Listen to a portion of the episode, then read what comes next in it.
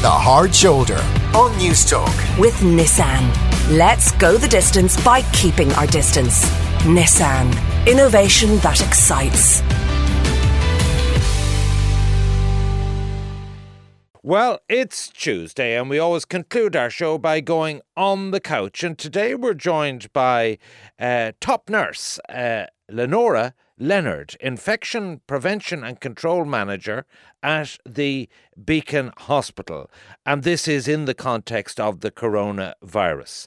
Uh, while we're entering phase three, maybe we need to talk a little bit more as we resume normal life about staying safe. Um, and uh, Lenora can tell us all about uh, the practical steps that we need to take uh, from a professional point of view. So just tell us in the hospital, what do you do? Well, uh, that you I didn't do before, you know. Oh, okay. So what we're doing is actually we're assessing every single individual that comes into the hospital. So we look at all our patients. They actually uh, get a COVID assessment questionnaire about two days before they come in, where they have a list of six questions that they have to answer. And if they answer all of those correctly, then they can proceed with their appointment. Uh, also, when they come into the hospital, we have several assessment stations around the hospital where the patient again attends the assessment station, as asked, has anything changed since your questionnaire, and they also have their temperature taken. So we have thermal scanners at all our entrances into the hospital, uh, taking everybody's temperature.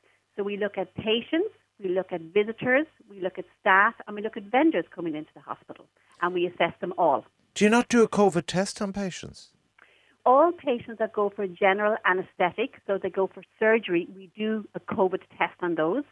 All patients who are oncology patients and may need chemotherapy, we do a COVID test on those patients. And obviously, anybody who's suspected of having COVID, then we would test them. So any patient that might present to ED with a temperature, with shortness of breath, with a new cough, with new fatigue or tiredness, or uh, we would absolutely test those patients. So let's let's talk about the R rate. How prevalent now is it, and, and are you looking at that issue? Yes, I mean at the very beginning it was very high, and now it's down probably about 0.5. Is it the the, the R rate? So the R rate is due to the number of people that potentially a person who is positive comes in contact with and could transfer it or transmitted to that patient or to that individual. So at the moment it's very low, so it's a less than 0.5, which is very good news for Ireland. But we still have to be careful. And now that we're entering into phase three with the government um, lockdown or the, the government recovery policy, and we have to be careful because more people are meeting. There's more social gatherings. Um, we have indoor environment where people are 50 people can meet, outdoor environments where 100 people can meet.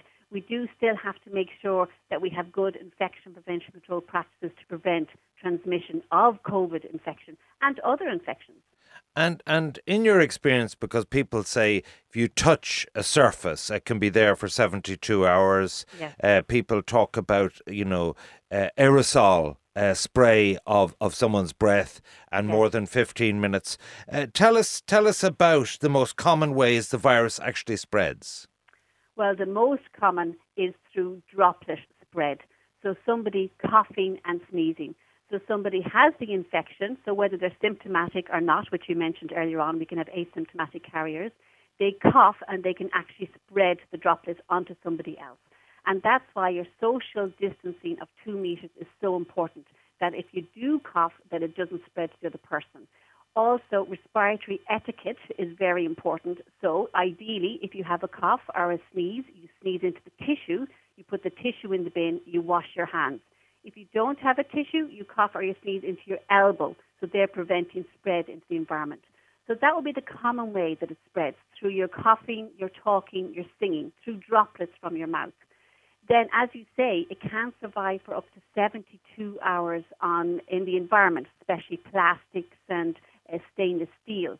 So how that happens is that somebody comes along, they cough onto the banister of, you know, the, the bus or something like that, um, the virus remains present there. You put your hands on it, but then you have to put your hands up to your eyes or your mouth or your nose.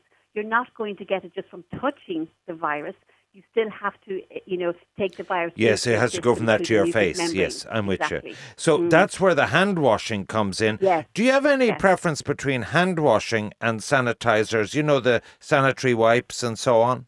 Yeah, actually, Gel? for this, no, because uh, the, the SARS uh, CoV-2, which is the virus that causes COVID-19, is actually easily killed because of the lipid layer around it.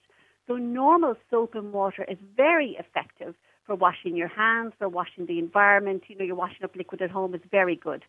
The benefit of a hand sanitizer like an alcohol gel is that you can have it in your pocket. You can have it in your handbag. So you're going into town, you know, you want to bring it with you, you can easily take it out, do your hands for the 20 seconds, and then your hands are clean. All right. Now, uh, in terms of masks, we've heard of people doing their handmade, you know, sewing one. We've heard of kind of uh, the types of masks that might be in hospital, and and then the the sort of simple ones you buy with the sort of three layer, the the light green coloured ones, and so on. Yes. It doesn't matter what sort of mask you wear. No. So in the hospital environment, we use a medical grade mask. So we have standard surgical masks, we have FFP2 and FFP3 masks. But for the community setting, what the government has recommended are face coverings. So it could be a scarf, or as you say, it could be you know a homemade mask.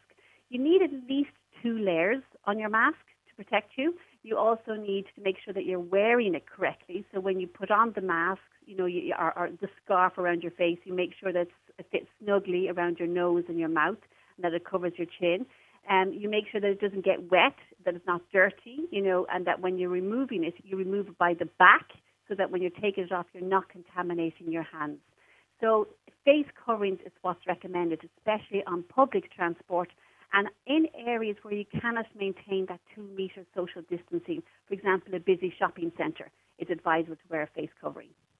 Now, what about you know those those standard sort of disposable ones? When when when should you you know you know when Yeah. you when you when you've had a drink or had a smoke, you know when it's over. Like how how often how long could you use a mask for before it kind of needs to be if it gets damp or whatever? Yes, well, the disposable masks are disposable. So you wear it for your activity, and then if you're going into town, you remove it when you get home and you put it into the bin. So if you're going to be eating in the meantime, you remove the mask, you put it into the bin, you do your hand hygiene, and then you can have your meal and you put a fresh mask on. Now, if it's a homemade mask, a material mask, you know, again, you have a spare one in your pocket. I think the Ziploc bags are very good. They don't, don't take up much space. You can have a clean mask ready to go for your second round of your meetings or your transport or your, when you're going out. And then you can have um, a bag to put your dirty mask into if there's no bin nearby. And for the cloth masks, you're no problem about washing them. No problem about washing. The, the whole mechanical action of the washing machine is very good for removing organisms and viruses and bacteria, but particularly these viruses, I said it's very easy to kill. Now, it does recommend a 60 degree wash. Um, again, have your washing machine half full. You don't want it full, you know, because then you can't do a proper wash. Have your washing machine half full. You add your detergent. You do your 60 degrees. The mask, any of the viruses will be killed in the mask. And then you can actually put it into the dryer, or you can, you know, dry it on the clothesline if necessary. Yeah, uh, uh, on the record earlier, uh, sorry, uh, down to earth, we heard earlier, huge concern about the increased, uh, you know, once off plastics and so on. Uh, Is there an environmental concern as far as you're concerned? Yes, of course there is, because the more plastic we use, the more latex we use, it, it does have an impact on the environment.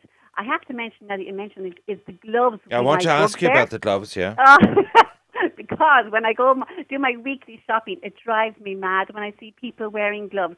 Because if you notice them and just observe it, they actually touch everything on the shelves. They come in, they're touching the buttons, they're touching the lips, they're touching the ATM machine, and they never do hand sanitization. However, people who do, don't wear gloves, you see them using the alcohol gel on the way into the supermarket. They do their shopping. You know, they key key in, uh, key in their PIN number for their, their pay their bill, and they always do their hands on their way out. So masks, absolutely. Face coverings, I recommend. Gloves, no, I do not recommend gloves to be used in the community setting. Now, a lot of people are returning to their work environment, having worked from home uh, this week, and, and more will do so as we move to the final phase. What, what advice in a return to work do you think they should wear masks in work or what? Again, it comes down to the location that they work in and can they maintain that social distancing. So the first thing they have to look at is their environment. So can they move their desks two meters away from each other so when they go back to work that they're protecting themselves and they're protecting the other person as well. Uh, the second thing is, you know, if you are sick, don't go back to work. So make sure that, you know, you inform your employee, you know, I'm not well today, I have a temperature, stay at home and then review when you need to go back. Uh, many people are still working from home, and I would absolutely agree with that at the moment.